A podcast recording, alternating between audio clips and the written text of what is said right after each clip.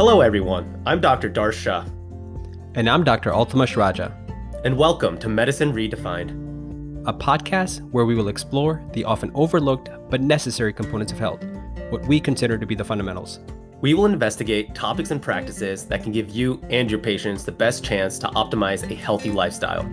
It's time to move the needle forward and put the health back in healthcare. Welcome back to another episode of Medicine Redefined. We have a special repeat guest today, Megan Landress.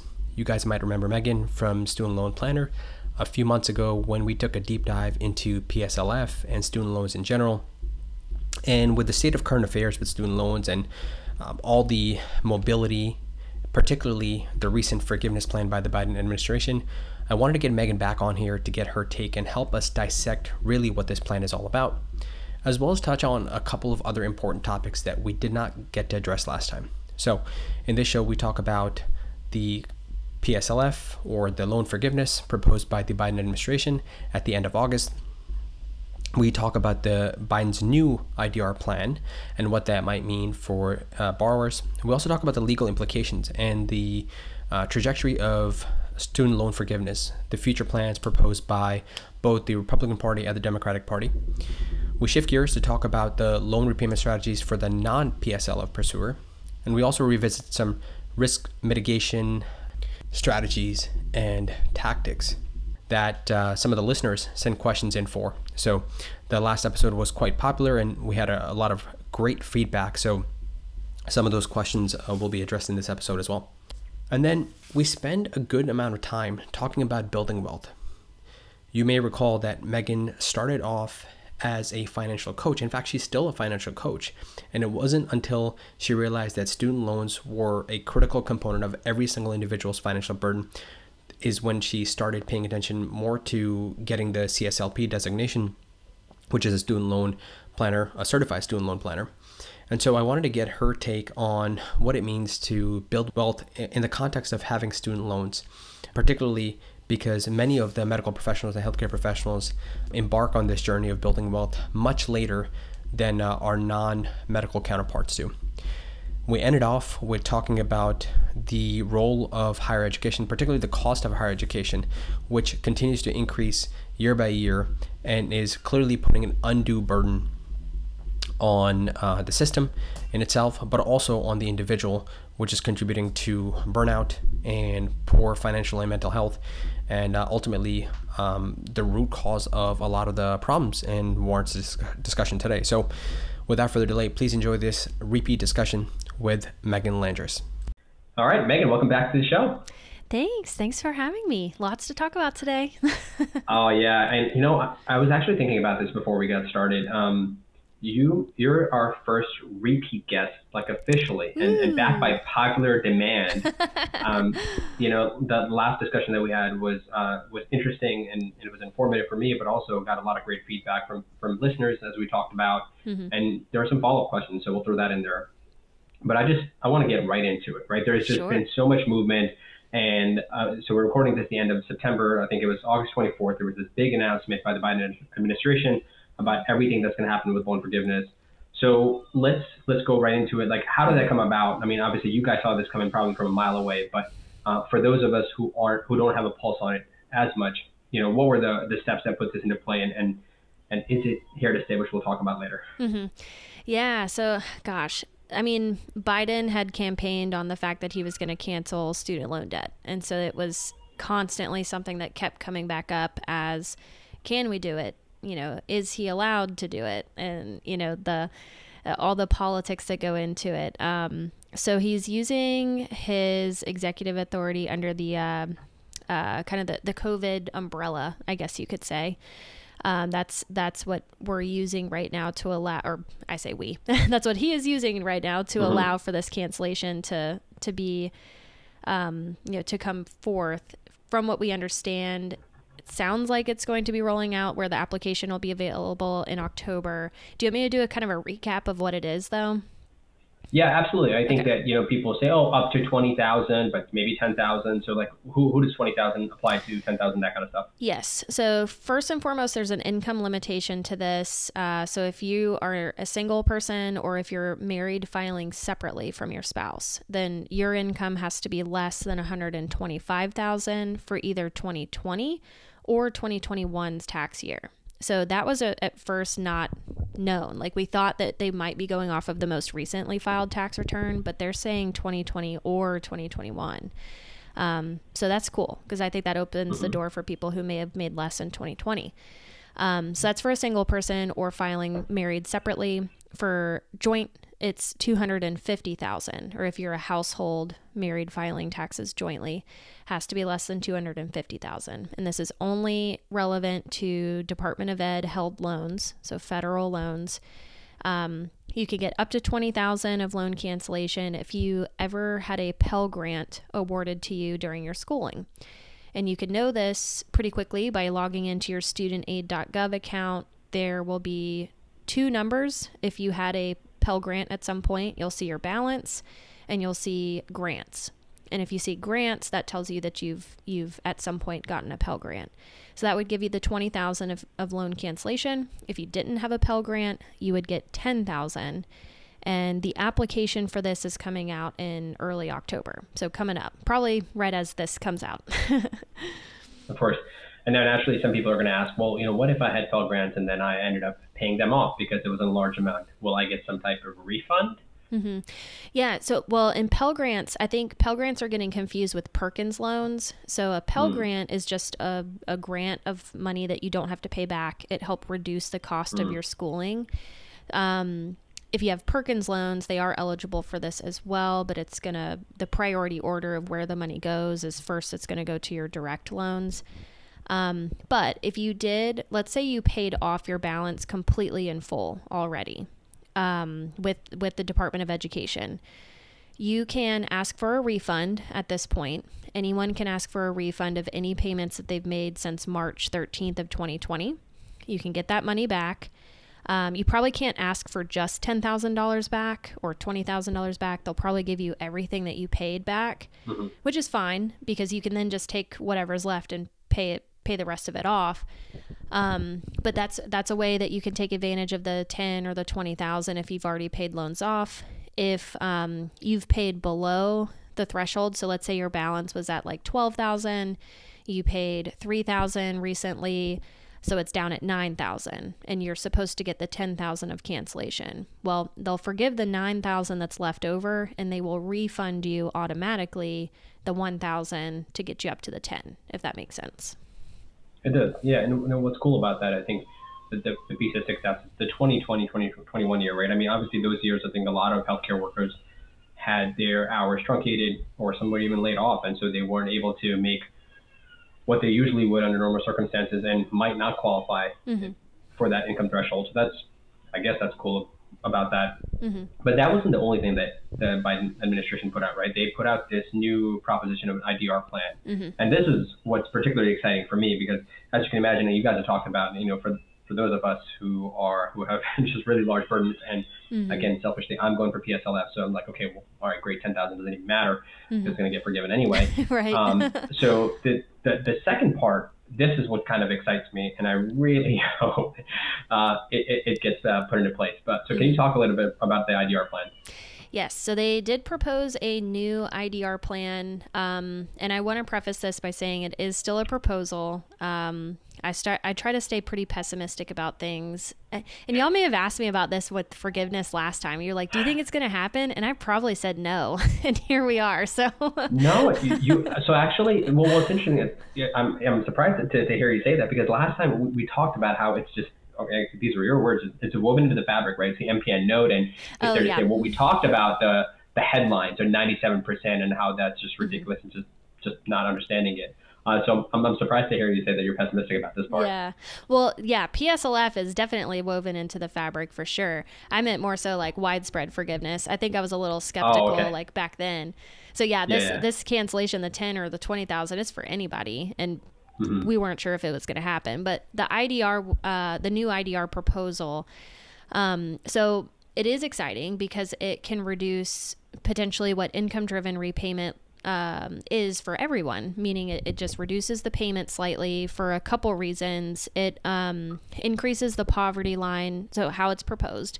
It increases the poverty line deduction that goes into how they calculate the income driven payment. So that means um, you know the you're getting a larger deduction off of your discretionary income uh, or to, to create your discretionary income i mean um, and it's allowing for undergraduate loans to be at 5% instead of 10% of discretionary income. And most folks who have gone to, well, I won't say most, but there are folks who have borrowed for both undergrad and graduate school. And if you have some undergraduate loans, they're not going to be a large portion of your balance, but there will be a portion that will be charged then at 5% of your discretionary income instead of 10. So both of those things could make the payment much smaller than what it is right now um, at the 10% for really anybody. Um, it, graduate or undergraduate loans are not because of the poverty line deduction being increased. Um, so that's good because that can help people get to loan forgiveness more efficiently, just paying less, which is always the goal when you're going towards forgiveness.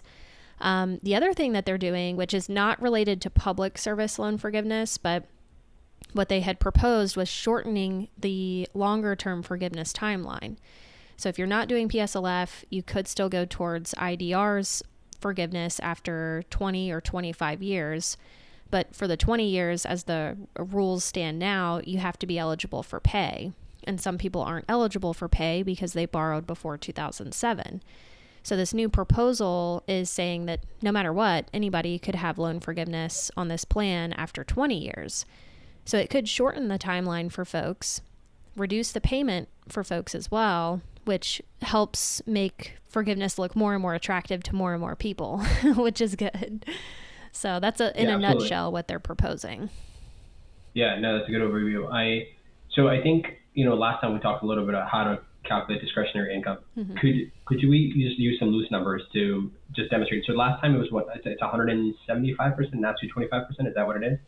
It's the poverty um, line. The poverty line right now is 150 percent of okay. the poverty line deduction, and the poverty line you can Google this. It's it changes okay. every year, but um, right now, if you're a household size of one, that poverty line deduction is about twenty thousand and mm-hmm. so if you make a hundred thousand, you get that poverty line deduction of 20, your discretionary income is 80,000. And that's what the payment is based off of. Um, so that's what I mean by discretionary income. Right. So, but it's going to be increased from 150 to 225%? Oh, yes. Yeah. To 225. Now, the other thing that, you know, I've listened to Travis, of course, I'm an avid listener of the podcast, and Travis has kind of been talking a, a little bit about and as you mentioned earlier, like this is a proposition, and I think what the expectation is that the the opposition, right, the Republican Party, is really going to push back, and they actually have started pushing back. We're going to talk in a moment. I, I heard Travis talking about the bill that they proposed, the Real Act. But what are the potential legal implications of this, if any? Yeah. So, well, there's, I think the the most immediate legal implications are going to be for this cancellation that's coming out and there's already been a pretty serious lawsuit that we are a little we're, we're watching closely because they i think it makes a good point so that what the lawsuit is saying right now for the cancellation uh, it is someone who is pursuing pslf so the 10,000 of cancellation, 20,000 of cancellation, not super helpful because your payments are based off of income, not the balance. And you know you you, you get 10,000 knocked off whatever. You you get less forgiven later but you nothing changes with what you pay. Um, the taxability of cancellation varies. There are certain states, only five states right now, that have not conformed to the the federal definition or uh, the federal guidance on how they're going to be taxing student loan forgiveness between now and 2026. So that means there are certain states, California is one of them, it's the biggest one, that would tax this 10,000 or 20,000 of cancellation. So this person's argument or this lawsuit's argument is it's harming people um, because this person doesn't need the 10 or 20,000 um, because they're going towards public service loan forgiveness. they can't really opt out of it if they're automatically going to get it because some people are automatically going to get the cancellation um, since their income is on file, which most people for PSLF would have their income on file because they're on an income driven plan. Um, so this person would get it hypothetically, you know, automatically, not being able to opt out, and then they would have to pay taxes on this. So, you know, a couple hundred dollars to a couple thousand, they might have to pay taxes Right. on. Mm-hmm. So a lot of people though haven't re- well at least shouldn't have recertified in the last maybe two years. Mm-hmm. Will that still be the case? Because the updated income isn't registered, right?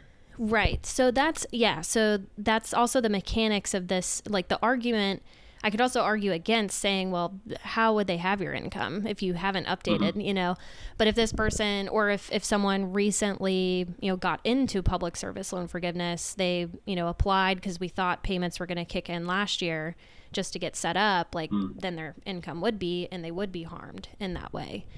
Um, Yeah. So I get the argument. Um, I I think that could be solved by maybe an opt out option, but um, so that's that's the most immediate challenge is just you know it's going to cause harm to certain folks, um, which some folks. you're asking a lot there of the Department of Ed though at that point. yes, Putting an opt out option. exactly. Yeah. So it's, you know, and then there's, um, so there's also the question as to does Biden have the authority to to make that call? And it's under this COVID umbrella. And if on one side he's saying, "Hey, we're out of it, like everything's fine," you know, but on the other side he's saying, "But we're we're using it for X, Y, Z," like that. There's some contradiction there on um, you know, are we still affected by COVID and in this pandemic mind or not? You know, so that's also a question. Oh God, yeah, yeah. This is uh, the never-ending pandemic, and it really, I mean, yeah, you know, it, it really depends on. I mean, of course, in the healthcare setting, different rules, different masking mandates, um, different discussion, different time. But what's your sense, though, like in terms of a timeline? You mentioned earlier, if I understood correctly, that October for those who aren't automatically enrolled and can't opt out, um, you have to apply, right? I think early October, I might have seen on the website, or later October, sometime in, in that time. Um, you know, if people apply and then get approved, I mean, can that be taken back? Like, what's the timeline of this lawsuit? Like, when it will be solidified and here to stay? Yeah, so the application is said to come out early October. Um, It would be on studentaid.gov, and we are at this point recommending if you want this, apply for it immediately. Like, get in there, treat it as a first come, first served kind of thing. Um, if you are, if you do apply by November 15th, the cancellation is said to be done by the end of the year. Um, What could happen is there could be something, you know, this this case, or there there could be some kind of injunction that's filed that that pauses everything, that makes this freeze. So the question is, well, if the people, you know, the people who have already applied, like what happens to them? Um, I think, or I think it's it's the opinion that it'll probably just freeze everything, where no one's getting anything canceled quite yet, but that would also be reason for them to pause payments again or to extend payments further. extension, yeah. yeah. So if if that happens, I think people aren't going to be harmed in that way in, in the sense that, you know, they were counting on that to come through because they'll just pause payments for longer and have the 0% interest for longer, which uh, you know, there are certain parties that don't want that. So it's we're balance it's like a balancing act. It's like Yeah. you know, what do we want to happen coming up and what's the result of that? So, not to put you on the spot, but what's your gut say? Do, do you feel like we're going to be in that frozen limbo period one more time? Which I wouldn't mind, to be honest with you, more more extension of my payments, zero dollar payments. But I know. or do you think it'll it'll go through? I my gut says it's going to go through. I I Hmm. think it's going to go through, but I could completely be wrong. And then, you know, the plan B would be I do th- if they were to pause everything or like freeze everything up where no cancellation was issued, I definitely think that they would extend things again and you know, we'll just be in, in this limbo for for longer. So obviously this is dynamic, to say the least, um, and very controversial depending on which side of the aisle that you're sitting on, or really anywhere. But and, and you mentioned that you're somewhat pessimistic for just general loan forgiveness. So I kind of want to get a sense of like just the future of loan forgiveness. Right? We, we talked about the Republican Party putting out this new bill called the Real Act. Um, the Dem- Democrats have kind of put the, I guess it's the loan. I forget what the, the, the full thing stands for. What can you say about that? These, these new bills that are being proposed into Congress. Um, so yep. So the I think the new income driven plan. Uh, well, so that I think it's it hasn't sparked anything because there's always been new proposals coming in and across you know Congress. Um, for discussion. They, they've been talking about the tax implication for the longer term forgiveness forever. So there's there's been a lot of proposals. There always has been. Um, but the new IDR waiver was meant to simplify things, or, or that was what everyone wanted for a long time. They wanted just to simplify the student loan system. Well, the new proposed plan doesn't seem like it's going to simplify anything. It almost seems like it's going to make things, it, might make it more simple in the sense of, you know, that might be the cheapest plan just for just about anybody, but um, it doesn't make it simple on how they calculate things or who should then be considering forgiveness versus a payoff approach. It, it just adds another layer, especially if they don't take certain plans away, which may not be a good thing to do.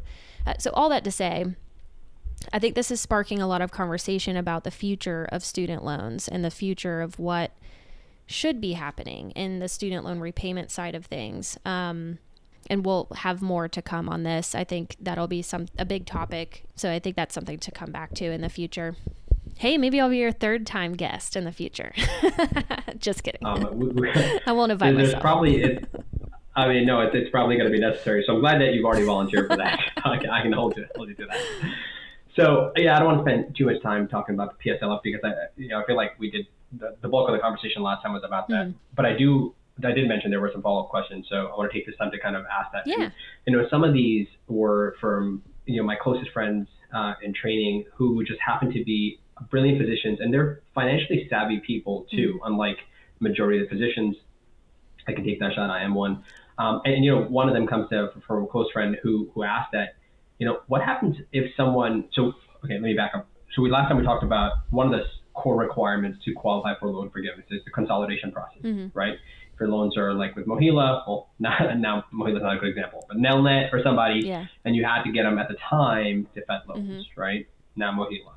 But what happens if somebody coming out of medical school, going through four or five years, never actually consolidated, but finished a grace period, started making repayments through that time? Mm-hmm. Are those payments still being counted? Like, what's the process for that? Yeah, uh, so short answer is yes. Now consolidation, I think, is ideal right after you graduate because it really just simplifies your loan situation, bundles all of your loans into a direct consolidation loan, makes sure that all loans are eligible because for PSLF, we have to have direct loans. And this is less common now, but if you have some older loans that are from two, like 2010 and before, uh, called FFEL loans or Family Federal Education Loans, those have never been eligible for PSLF up until the PSLF waiver, which that's the environment we're in right now that expires October 31st this is where people can consolidate now to now go back and get credit for those payments. That's not going to be possible after October 31st. But if someone already had direct loans, they just had, you know, 12 different direct loans from their schooling and they've been making payments on them since they, you know, exited their grace period, then yes, those can definitely still count towards PSLF.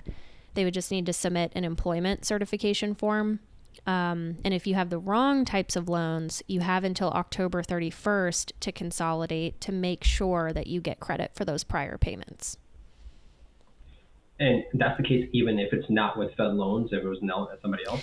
Yes. So let's say your direct loans are all with Nelnet. That's okay. They have they ha- all have to report their payment history to uh, Department of Ed. And so mm. that'll show up in your NSLDS file or the National Student Loan Data file. Um, so you submit your employment certification form. So this, this might be, you know, no need to consolidate. So your next step would be to submit the employment certification form. You would send that to MOHELA, and that triggers MOHELA to go and grab your loans and bring them over to them. Right. Mm-hmm. Um, I'm, I'm wondering if I want to put them on the spot here. Yeah, whatever. So in your experience, I know historically and just Fed loans is notoriously just you know, not had good reviews. Although I must say that in my experience, every time I've called them or contact support, I've, I've had a, a, somewhat decent experience. Mm-hmm. Certainly not a negative experience, mm-hmm. Um, MOHELA has also been around for a long time, uh, working with loan servicers. Um, have they been easier to deal with? Give better information in your experience? How does that process? It's definitely gotten better. Yes, I think Okay. uh, they've improved their processes. Um, it's a and actually, literally yesterday they revamped the studentaid.gov website, so it's a lot more simple. Um, like if you click on public service loan forgiveness on studentaid.gov, Yeah. it takes you to the the employment certification form. It's like really simple now, instead of like pelting you with information. Yep. so That's exactly what I was going to say. That uh, the, the website, at least, um, it's a bit easier to navigate. Yeah. You know, another question that, that that comes to mind. Somebody wanted me to ask was that you know what happens to those that are already in training but then want to pursue further education even beyond the graduate degree, right? So you've got your doctorate, you've got your medical degree, but then a lot of folks are now pursuing an MBA while in training, in residency, fellowship, and then they take they need more student loans. Like, is there, um, you know, is there a cap like at some point where you can't take more student loans out? Not for graduate programs. The cap is just the cost of attendance. So you could be a forever student and always borrow and have the, you know, you could borrow up to the cost of attendance, really.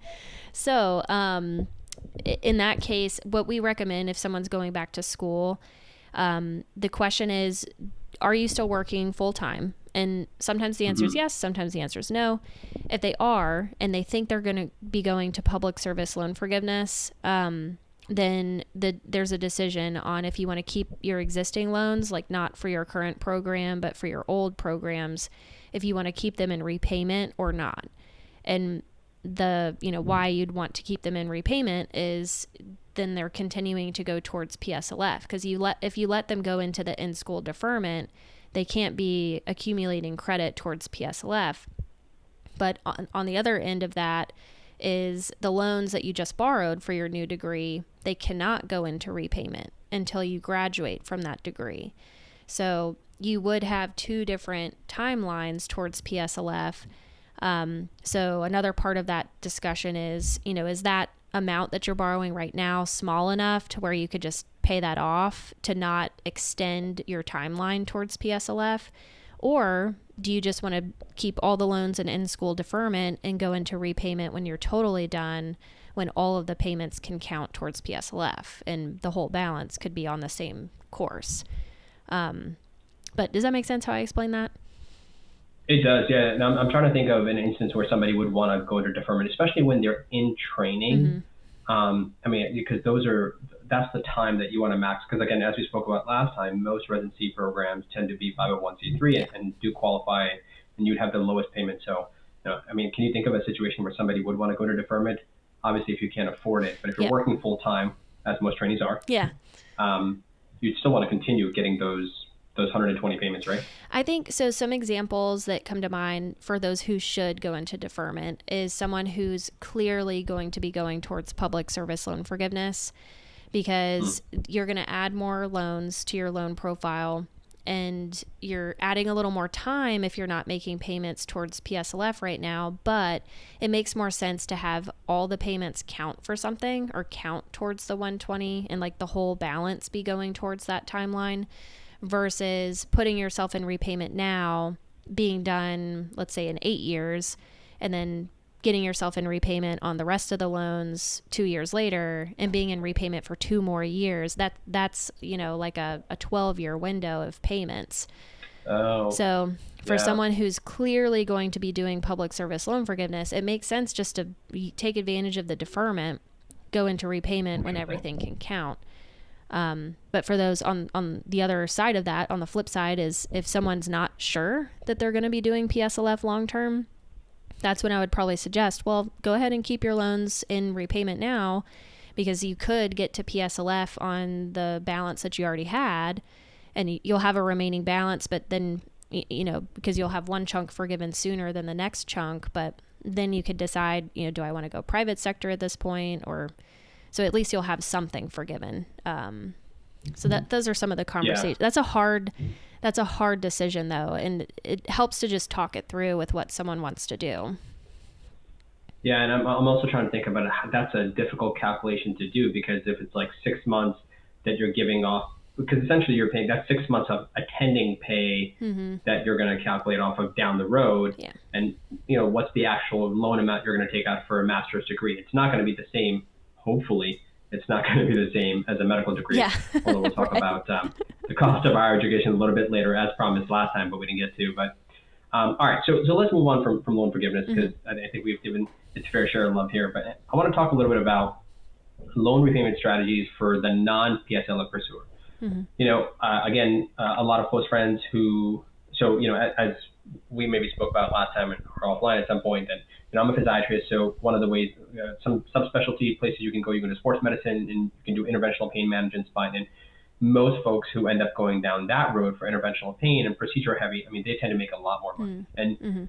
rarely is it the case that they're not, um, you know, again, the math that we usually do is like, okay, and your student loan burden is at least 1.5x greater than your income. Maybe PSLF makes more sense. I know different people have different thresholds for that. Uh, but these folks tend to, again, because there's, their, the average salary is a lot higher, for them, it usually makes sense to refinance. And so, you know, how, how do you advise people to think about the lean, loan repayment um, that take private practice jobs and don't want to pursue PSLF or just it doesn't make sense to them because of financial reasons? Mm-hmm. You know, is it pay off aggressively? Is it a 20 year plan, 25 year, whatever it is?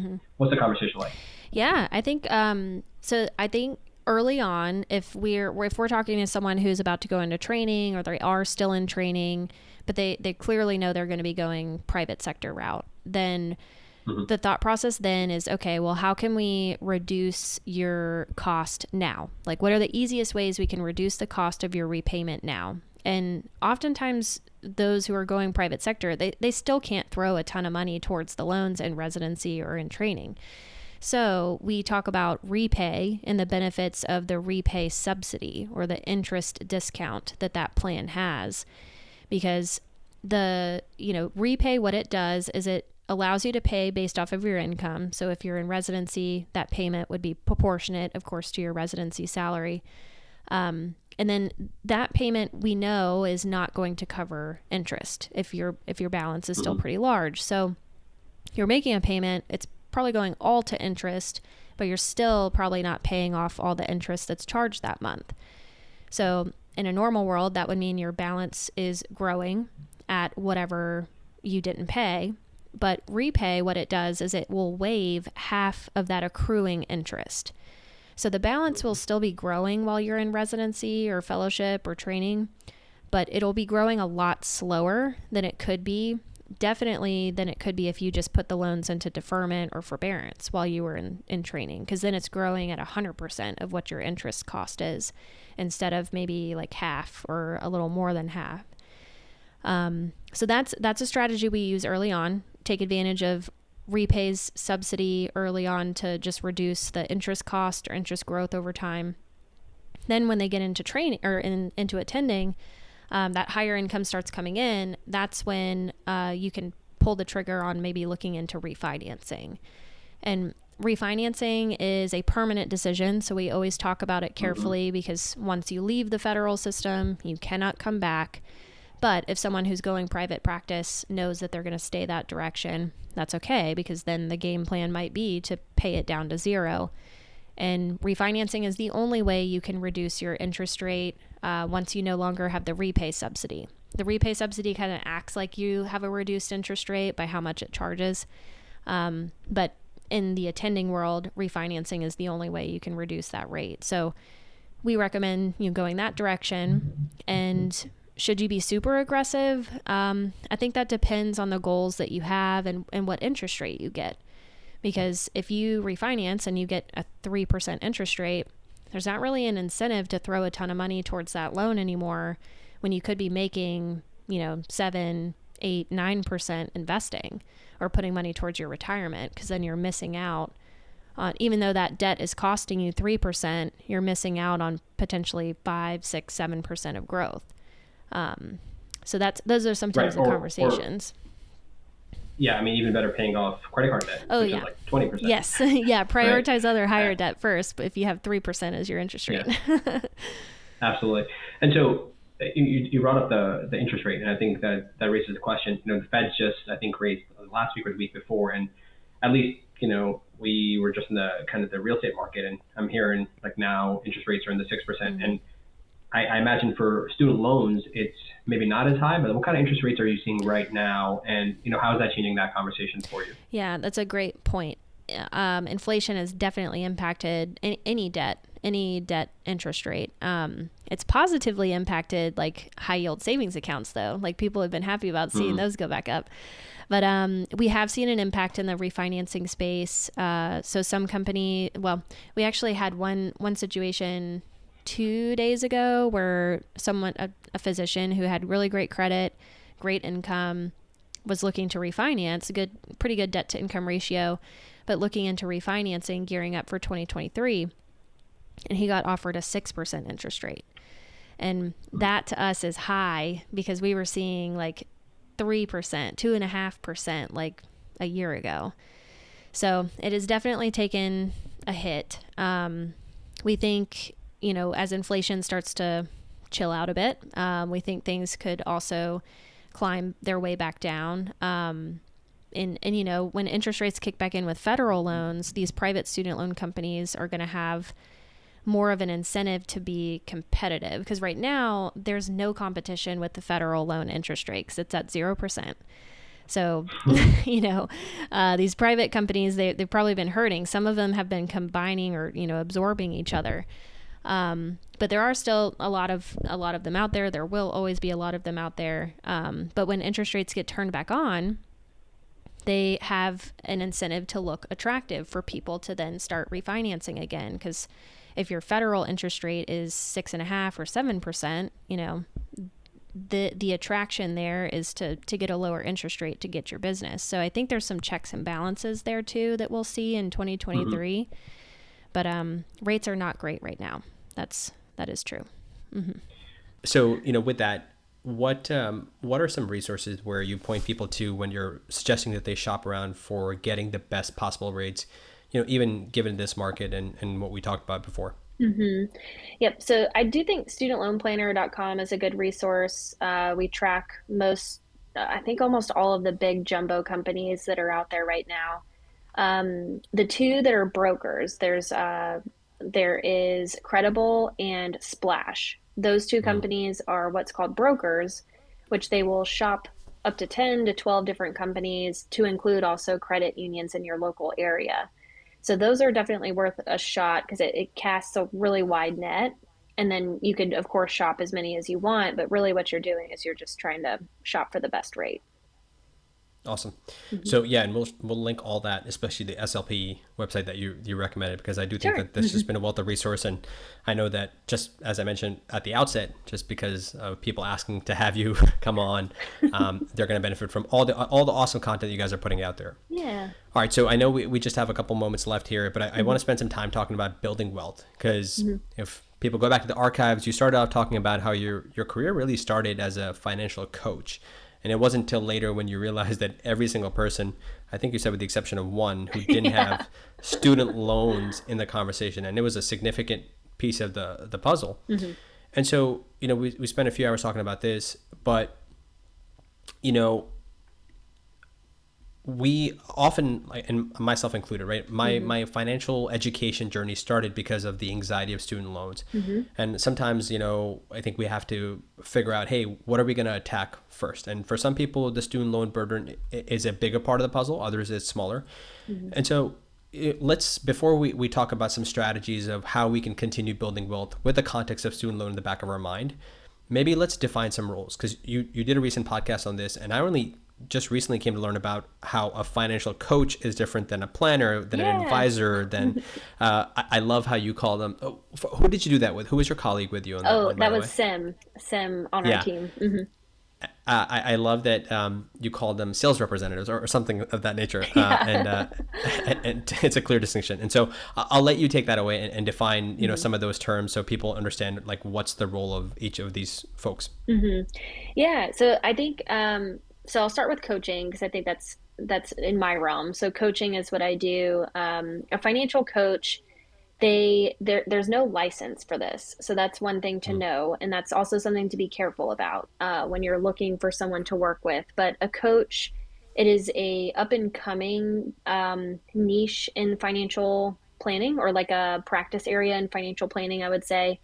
And coaching, I think, is designed for people who are not quite ready for um, the the big, complicated tax planning strategies, retirement planning strategies, investment strategies. Like those are, of course, going to be important one day, but these you know i think the basics are what a coach are is helpful in helping someone establish for themselves so a budget uh, could be student loans paying down other kinds of debt um, you know really getting a handle on you know just the cash flow that's coming in what's going out uh, emergency savings starting to save i think that's a big part of what my job is too as a coach is i want to start building those habits now because it, it is so hard to grow into a nice big income in the future without saving and then have to like whittle yourself back down into like forcing mm. yourself to save again and so so my a big goal in my process is you know let's get these things these basics done right let's get the habits established so you can grow from here and then folks graduate from me and start working with uh, investment advisors or certified financial planners is what i typically recommend um, so I think the coach, in summary, is for the basics, getting the foundation mm-hmm. of your plan in place. Um, a certified financial planner is who I recommend folks work with if they want to do some more retirement planning, investment planning, really comprehensive financial planning. They're kind of the doctors in the financial planning space. Um, it's a very it's a well-known designation. Uh, CFP uh, we also recommend going for a fee only advisor or a fee only CFP because that means that they only charge a fee for their services. And that can be either a flat fee, like, you know, X amount for working with them for the year, or it can be a flat percentage off of assets.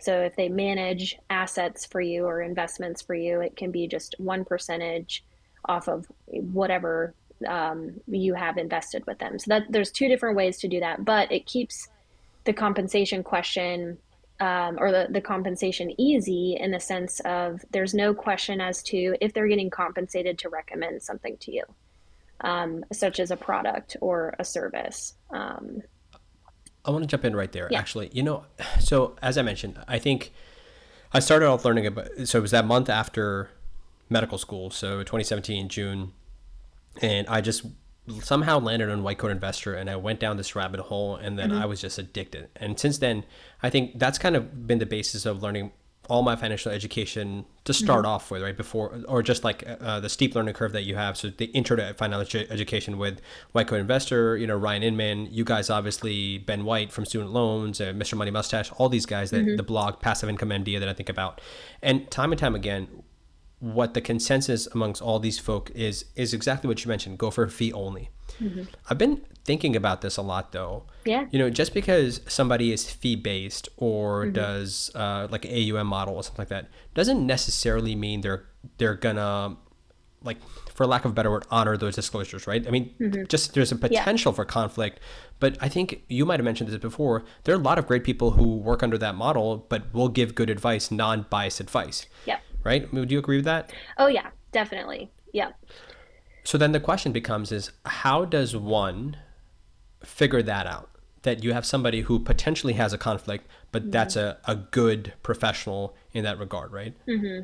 Are there questions? Are there tactics? I think there are questions, and I think all all of this to say too, like interview the person that you want to work with or interview a few people just like a job like you know you want to interview the person that you're going to let handle your money or help with these money conversations you want to make sure you're jiving with them personality wise that you like their process so that's important um, but some some really key questions to ask is the compensate that's the easiest question you know how are you compensated and you can follow that up with are there any conflicts of interest uh, which they could provide you like a, a, more formal disclosure on these things. But are there any conflicts of interest and how you're compensated? And what you're looking for with that question is, you know, if they, for example, if they make a recommendation for life insurance, are they going to get compensated on whether or not you implement that life insurance? Um, is there an incentive, incentive of some kind for them to upsell you Um, you know, instead mm-hmm. of and the, I think whole life insurance gets a horrible rep in the financial planning space. Are, are they mm-hmm. going to sell you whole life or term when you really just need the the life insurance coverage? So, um, asking those questions, I think asking just anything about their process is helpful. Um, but you know, being a CFP or being fee only, you're exactly right. Doesn't always mean that you're always going to serve, it, you know, that that person in a fiduciary capacity because the CFP designation does obligate that individual or that professional to have a fiduciary standard uh, when they're working with you. Um, so that I think that is important with the CFP is that they are they are required to act in that capacity. Um, if not, they lose their licensure, um, and that's similar to in the medical space too, right? Like y'all have oh y'all don't. Mm-hmm. Oh, okay. No, no, absolutely. Yeah, I mean, you're required to. yeah. But you know, so I guess the the follow up question naturally would be, is there like a reporting process if somebody feels quote unquote wronged in that, say, hey, mm-hmm. that uh, my financial planner uh, in this instance there was a conflict of interest wasn't disclosed or whatever the reasons is and mm-hmm. i don't think they acted in, uh, in my best interest. Like is there a reporting process? Can you report to an agency or like how does that work? You can so we're not encouraging anything but yeah. i'm just asking. Yeah for sure. So you can you can report it to their firm um, you can report it to the cfp board and there is a uh, process that that individual would go through for some kind of resolution um, and there there would be something uh, some kind of review that would have to happen um, and the question is do they keep their license or not based on that complaint um, yeah. so there is a process um, Probably. But I'm willing to bet though it, it's going to be harder because I, I mm-hmm. anytime you sign up with somebody, they're making you sign a million things. And I'm sure in the fine yeah. print that, that, all the disclosures are listed there, and mm-hmm. rarely do people end up reading all those things because again, yeah, you know, as we've talked about before, they're just written in jargon that we're not trained to interpret yeah. at all. Mm-hmm. You know, but yeah, the, you know, the reason I was thinking about this because you know, as, as you might know, we spend a lot of time talking about topics related to other aspects of physical and you know emotional health and especially mm-hmm. nutrition right we spend a lot of energy and time talking about that and you know it's just a highly contested and debated topic on social media and really anywhere mm-hmm. and one of the things the opponents of you know um, things that are not pharmaceutical based so uh, supplementation and that kind of stuff um, you know they'll say okay well you have to look at the disclosures and the mm. authors of the study are doing uh, research, but they're funded by XYZ food company or they're funded by this supplement company. And, and I think about that, you know, again, this is kind of a little tangential, but, yeah. you know, these things aren't, they're not getting NIH funding. They're not getting funding from large academic institutions. There isn't an incentive to study these things. And that's what makes it challenging. So, you know, a previous guest, Dr. Sean Arndt, came and talked about how it's more important for us to look at the methods and uh, rather than, you know, who who uh, funded the study. I mean, that's mm-hmm. the biases should be acknowledged, should be appreciated, and that's kind of what I'm hearing from you. If this analogy is making sense, that transparency is critical, right? Mm-hmm. And so, yeah. when if you ask that question, if I ask that question next time I have a conversation, and I'm, I ask somebody, "Hey, how do you get paid?" and I get this some roundabout answer yes. and something like really complex that I cannot understand straightforward, I, I think I'm, I'm somewhat of a smart person, mm-hmm. uh, then that's a red flag to me. Yeah. Um, and I think that that's kind of what I'm hearing from you as well. Mm-hmm. I think transparency is definitely the right word. And I think you're exactly right. Like if something can't be explained very simply, that is a red mm-hmm. flag and that that deserves yeah. a little more investigation or you moving elsewhere. Yeah. Which is what's awesome about the fee only model, right? It's like this is the hourly rate, this mm-hmm. is the yearly rate, this is the monthly rate subscription, yeah. whatever model people just decide to go by. Uh, I want to go back to the, the coaching aspect. I love that because it does start at the, the you know the there's the whole aspect of you know personal finances, the behavioral mm-hmm. aspect, right? That's mm-hmm. the budgeting. You talked about buzzwords, right? Budgeting, saving, all these things yeah. are extremely challenging, especially when we go from residency and all of a sudden you've three extra, four extra, five extra your, mm-hmm. your income and and you've delayed gratification. Those two words right you hear that throughout the training for so long mm-hmm. um, and you want to live a little more of a lavish lifestyle. And yeah. you know i mentioned ryan inman before he kind of talks about give yourself a, uh, a 50% raise. Like so if you're making 50000 spend $75000 next year Mm-hmm. right? But then there's the other side of the coin there, like live like a resident for five years after right. residency, right? Pay off that debt. And and so I mean, it, all these movements, you've got fire, you've got fat fire, you've got all that kind of stuff. Mm-hmm. So, uh, you know, speaking about tactics, um, are there budgeting apps or techniques that you'd like to people to really get hone in on their finance and tracking that kind of stuff? What do you like to use? Ooh, that's a great question. So there's a lot of free apps out there. Like mint.com mm-hmm. is for free. Um, I, I, use that to just pull a lot of my personal data together. Um, They're a little clunky though. They, they are clunky. It's, it's also reactive in the sense mm. that it can only gather, and, and a lot of budgeting apps are going to be like that. Like they can only gather the information that's happened in the past. Um, they, they're supposed to have those things, and there's a couple like features of Mint where you can create budgets, but it, it, it is clunky. It is also free. but yeah, um, you get what you pay for, I suppose. Yep. I like uh, you need a budget or YNAB. YNAB, yeah. That's a great one too. You you are treated as the CFO of your household, which I love. Um, we actually had a podcast episode um, on YNAB with the the founder, which I thought was pretty cool on Student Loan Planners podcast. Awesome. Um, so that's a good one. Uh, I think the awareness is a big part of the budgeting conversation. Um, almost always, when when I ask folks to collect their numbers on how much they've spent on average, like over the past couple months on certain areas, like almost always it's, oh my gosh, I did not realize how much I was spending in that area, mm. or you know, and there's there's certain areas that are naturally going to be higher. You know, th- there are some common areas that are just higher um, maybe when you're younger or when you're going through residency or um, you know when you have children there's just categories fluctuate over time but um, the awareness is important and also mm-hmm. you know starting to understand the flow like are you overspending are you spending above your means um, are there some areas that you can cut or reduce um, so the awareness and the behavior around like why we spend our, our money on certain things is really important as part of the, the coaching process yeah. What do you use personally? Mint? I use Mint, but I actually have so similar to how I work with my clients. I have a Google Sheet that I use personally. Mm, so it's old school. I know it is old school, but it works for me.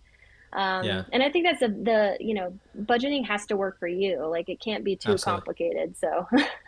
yeah. No. Much like anything else. Yeah. Uh, you know, I, we, we used to use YNAB, and what I loved mm. about it is just the the actual app on, on our iPhone was really nice. And mm-hmm. um, but there is a steeper learning curve though. Like you have to yeah. kind of get used to the way that because it's this concept of zero cost budgeting or something they call it, uh, yeah. where every dollar is assigned a job. So um, we might end up going back to we're doing Mint right now, but anyways. Yeah. That's oh, that's why you said it was clunky. You're like, ah, I've got to beat. Yeah. I've got yeah, I just.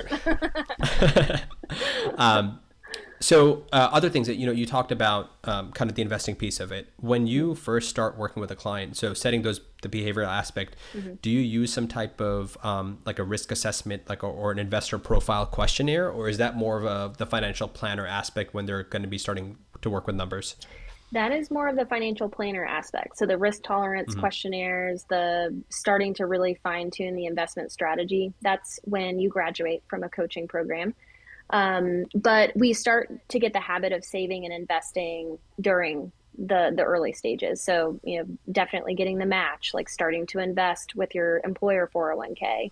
Um, I encourage a lot of my clients to start maxing out their 401ks as soon as they can.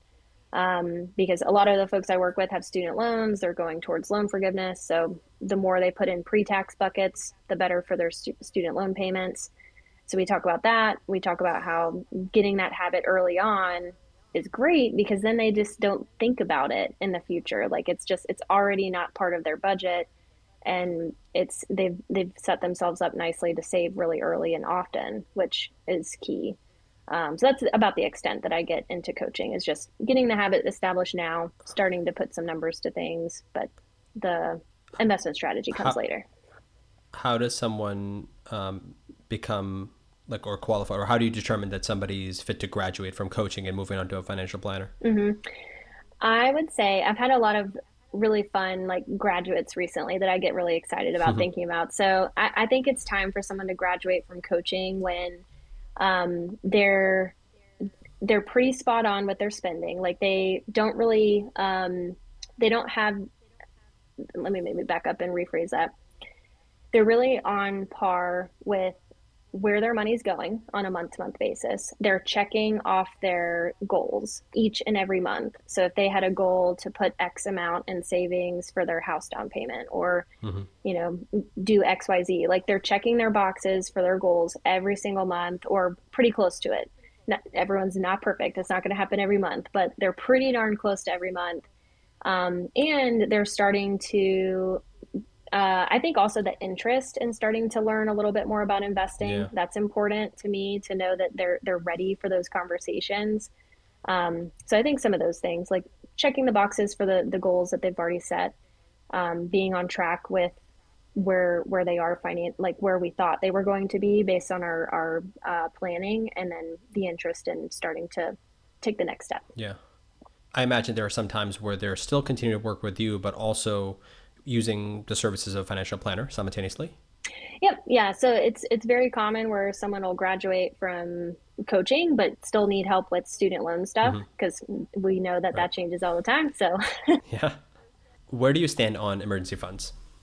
Ooh, so uh, for my coaching clients, I pretty standardly want folks to build up a three month emergency savings um, three three to six months. Usually it's three months. I don't work with a lot of um, entrepreneurs or folks that have very variable income. So I think six months is a great bucket for those that have very unexpected income or life circumstances. Um, but three months I think is perfect. I think it also shows the grit for them to get there, like the determination for them to get to that number. Um, mm-hmm. Do they keep it at three months always? Maybe not if they're very responsible with their money they you know um, there's other goals that we're working towards. Maybe you know we relax the the emergency savings a little bit. Maybe we have that in a different bucket like a higher yield savings or like a brokerage account of some kind but um, that's that's where i'm at right now. It depends on the person but generally three months. There's some folks who may argue that you know again as I mentioned, we come out with so much debt and often because our training can be anywhere from 7 to 12 13 years depending on what kind of program you're in. Mm-hmm. you know our colleagues that we graduated i mean they have this head start and we know that time in the market beats timing the market all the time right? I mean you kind of mentioned that's why it's important to start saving early like very early investing because yeah. compound interest is a powerful thing.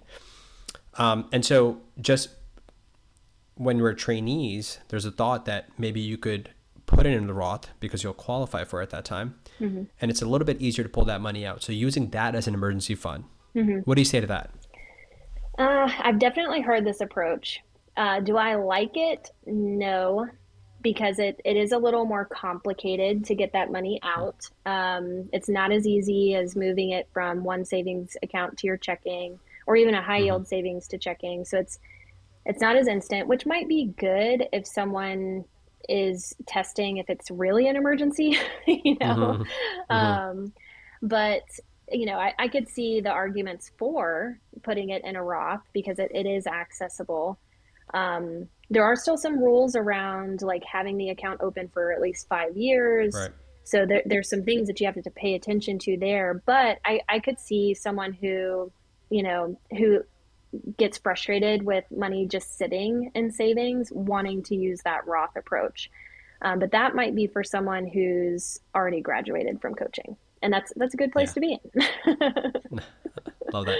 So, you know, speaking of the Roth, you did mention maximizing the pre-tax accounts so we can reduce that AGI, we can reduce the um, the student loan payments, right? That's kind of what we talked about last time as well. Mm-hmm. But there's this age-old debate, and I do have to get your take yeah. for Roth versus pre-tax, especially, and I want to get it in the lens of somebody who's just graduated. This is a little selfish because this is me. Somebody who just graduated from from training and or they're going into the attending attending hood. So mm-hmm. so they're it's a half a year and they still qualify for both, but always keeping the student loan part in the back of our mind. Mm-hmm. How do you how do you approach that conversation?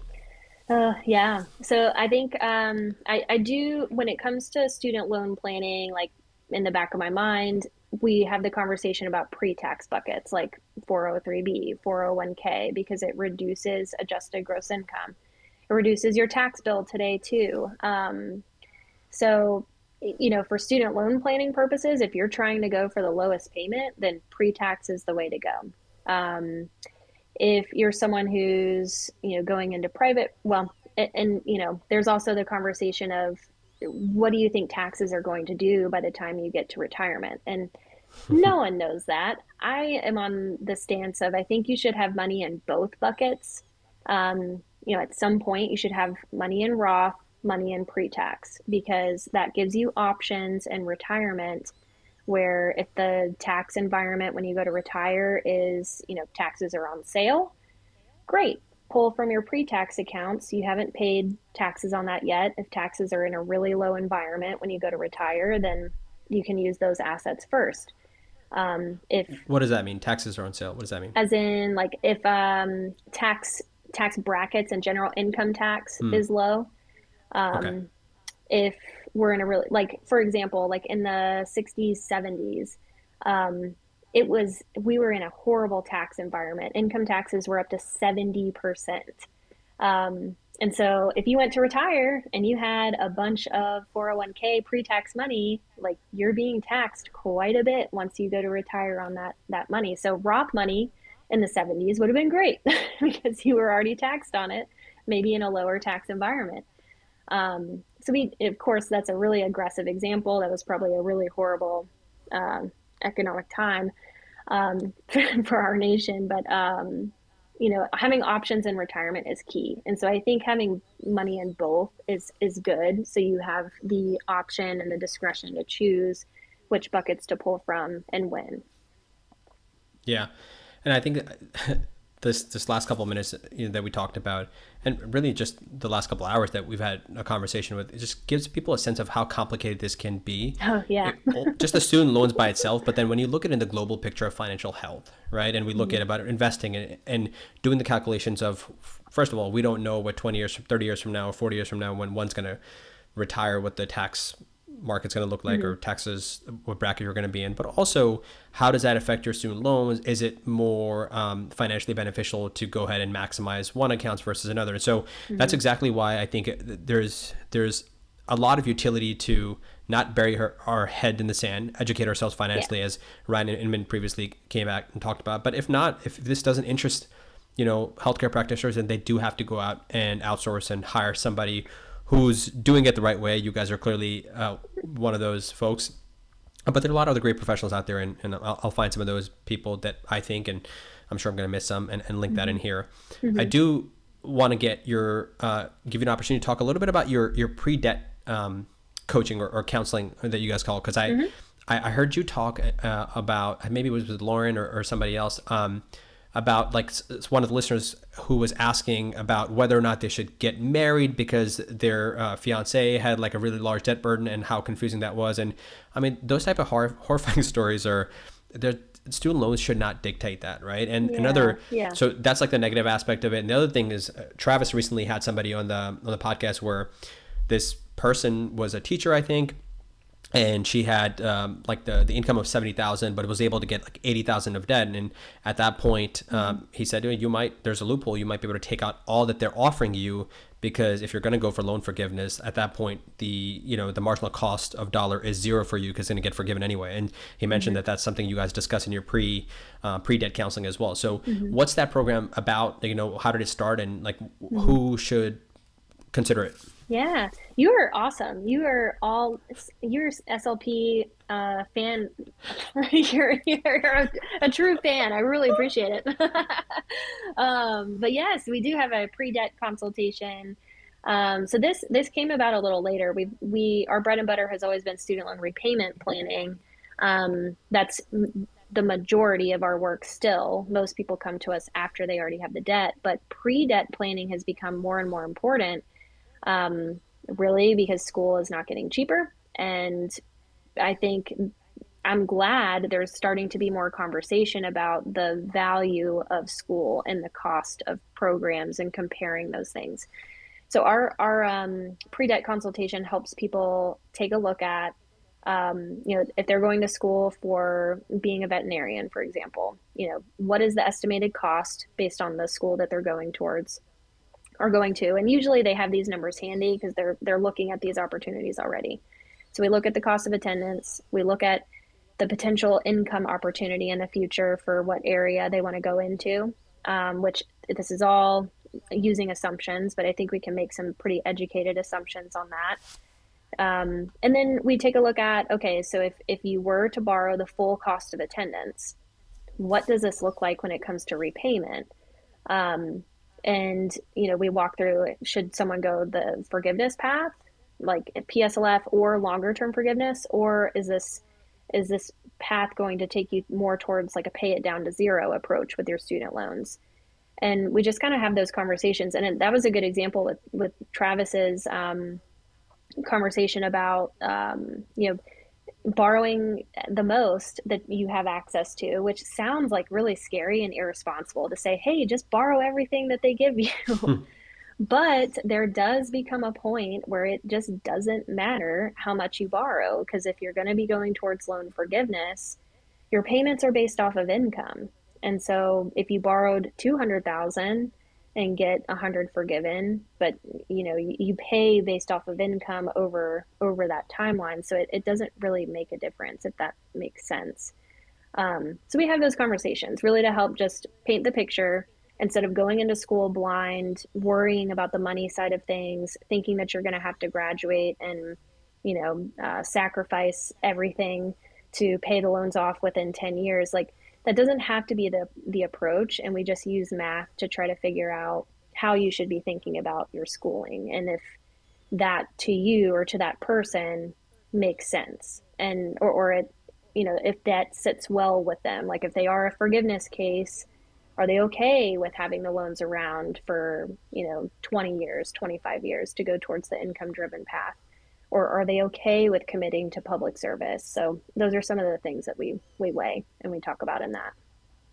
Yeah, I love that. I mean, I, I think it's an awesome resource. It's a thoughtful approach. I think as we've highlighted multiple times, I mean, these decisions, if you make the wrong one off the start, it can be thousands of dollars, hundreds of thousands of dollars mm-hmm. in some cases, depending on you know what plan, if you're in the wrong plan or whatnot. Mm-hmm. I know I mentioned that we're going to wrap up here, but I do want to. Do you have a couple more minutes? Or you yeah. game? Want to talk about the cost of higher education? Sure. Awesome. So I think part of the reason we're even sitting down here and we're in this mess in the first place is because the cost of higher education, graduate programs, just exponentially has been rising over the past couple of years, mm-hmm. and it doesn't seem like there is uh, an end right. near. Right? I've got um, I've got a baby daughter now, and you know I start thinking about the 529 and whatnot because I need to start mm-hmm. you know saving for her college and. And, and I was just kind of I pulled up some some rough numbers here and mm-hmm. you know mm-hmm. I'm the state of New Jersey that's where I went to undergrad and just the data for the state tuition since 1990 to 2008 the average in-state tuition has tripled and this is for the state schools then i looked mm-hmm. at some of the medical schools my medical school in particular you know i matriculated in 2013 so coming up on a decade mm-hmm. and a decade later the tuition just the tuition in itself is $20000 more Mm-hmm. And you know what particularly and, and, that's just one example, right? I imagine yeah. some of the, the, the schools out on the on the West Coast in California and you know, particularly in Southern California, that's got to be two twice as much as that.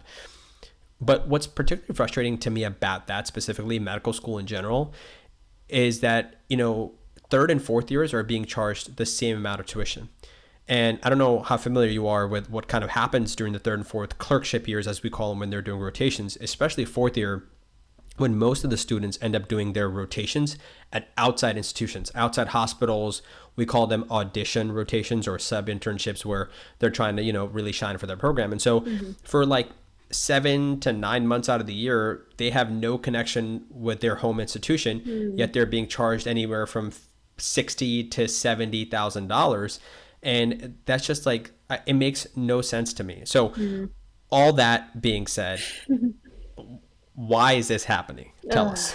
Why is it happening? Well, because it can. Um, in the sense of uh, there is no limit on how much you can borrow uh, when it comes to federal direct loans because the Department of Education has given schools the ability to dictate their own, well, they can, they can dictate their own cost of attendance, and you can borrow federal student loans up to the cost of attendance. So if you know that third and fourth year the college tells department of ed hey it costs 60 70000 for my third and fourth year folks going through this program. You can borrow that.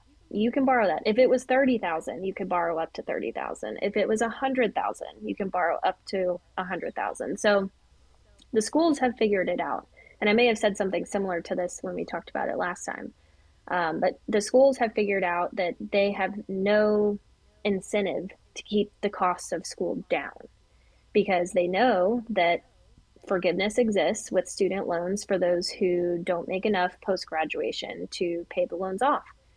And um, that you know is now getting some attention because we're we're now getting to a point where forgiveness is is definitely part of the conversation but we also haven't gotten to the point yet where mass income driven forgiveness has like timed out meaning um, 20 25 years. This this all started early or uh, let's say 2007 when some of these income driven plans started coming out. So people haven't gotten to 20 or 25 years yet of loan forgiveness based on these current plans. So it's not I think there's going to be a bigger blowback on these, you know, on the cost of attendance conversation when people see it. Like when people see how much student loans are getting forgiven after 20 or 25 years. Um, but right now it's just it's kind of like a you know it's a fake number. It's a fake not fake conversation because it's real it exists it'll happen right. but no one's actually seen the forgiveness yet. And so you know I, I think you know in summary i think schools just don't have any incentive to keep the cost down and they could borrow you know they, they can they can dictate what it is. So, and yeah, I think just to put some numbers on it, I, I mean, we're talking I, currently, uh, even though you mentioned that really it's the 10 year program, um, folks that, that have gone through that program, we're talking in the several, upwards of several billions of dollars, right? I, I mm-hmm. can't remember exactly what I heard. Are, are, we talking in the tens of billions, or is it much more than that that the current forgiveness has been? Do you have a sense of what it is off oh, the top of your head? Uh, so I think 145 billion was estimated. Yeah. yeah, so estimated 145, but we're we're not there yet. I think we're climbing towards that. Yeah. Yeah, and so so I guess, I guess if the imp- more important question is how does it stop? Kind of what I'm hearing from you is when that bill gets to be large enough and, and enough people actually do get forgiven. And we talked about yeah. it, it is here to stay, despite what the headlines have yeah. said four or five years ago, like it's going to happen. Yeah. And when you know several hundred billion dollars get forgiven, Department Ed's going to realize, oh hey, this is not a bad idea, or this is not a good idea, yeah. and we don't want to get rid of PSLF. Maybe they will. They keep talking about restructuring it over and over and over again, depending on which party's in in in um, in command. But the other way to look at it is maybe we reduce the cost of education. I mean, do you are you more optimistic about that? I think I think there will be some. So it's it's tricky because do does government or do you know are there going to be limits on how much a business, a school is a business, can charge mm. for their services? Like that's a really tricky conversation. So, uh, you know, maybe there's some kind of, I, I think what might happen first is more accountability on the schools where they have more skin in the game for people who get loan forgiveness. Like if, if they have put their students in a position where they had to go towards loan forgiveness and they get X amount forgiven, well, maybe the college picks up, you know, half of that bill or something. Um, this is just like me talking, rambling, but um, you know, I think more things like that would happen first than mm-hmm. dictating mm-hmm. or putting caps on how much the cost um, for school can be, because then that really leads us down a slippery slope to putting constraints on what businesses can do, and and that's probably not a good place to go to. yeah. Well, we're certainly not going to get to the bottom of it today. I don't think anybody really knows, but I do want to give people something to think about, and, and I want to open up that conversation because I do think that's a that's a serious problem, and it's somewhat of a frustrating problem. And you know, we always talk about getting to the root cause, right? And mm-hmm. and and I think that this is certainly one of them. Megan, I want to thank you again for um, sitting down with us and uh, you know talking student loans, taking a deep dive, and also I'm glad that we got to touch on um, a little bit about financial coaching and financial health in general because I think as much energy as we spend talking about student loans and mm-hmm. it's important, it's forefront of everybody's mind. Um, overall, this is a big part of the financial plan and financial health as we talked about last time. So, thanks so much, and can't wait to do it again. Yeah, thank you.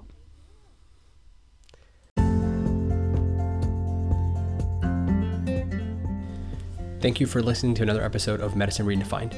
As promised, if you'd like to dive further into any of the topics we discussed today, please be sure to check out the show notes where you have a lot of great resources to learn more about student loans, but also personal finance and financial health with a focus on healthcare practitioners. As always, please remember that everything in this podcast is for educational purposes only, and it does not constitute the practice of medicine, nor should it be construed as medical advice or financial advice of any sort. No physician or client patient relationship is formed, and anything discussed in this podcast does not represent the views of our employers.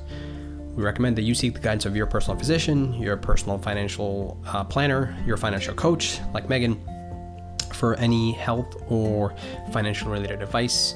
Um, I cannot stress the importance of working with a good financial professional if you don't have the interest yourself to educate and learn about uh, these somewhat complex, um, if not highly complex topics, especially when it comes to the student loan landscape, which is constantly changing and constantly evolving. However, if you enjoy this show, please be sure to subscribe, review, and share with anyone who you think will gain value. And as always, we are happy to hear feedback. You can reach us at medredefined at gmail.com or on social media. Our handle is medredefined on all the usual suspects. So please be sure to reach out. And until next time, thank you for listening.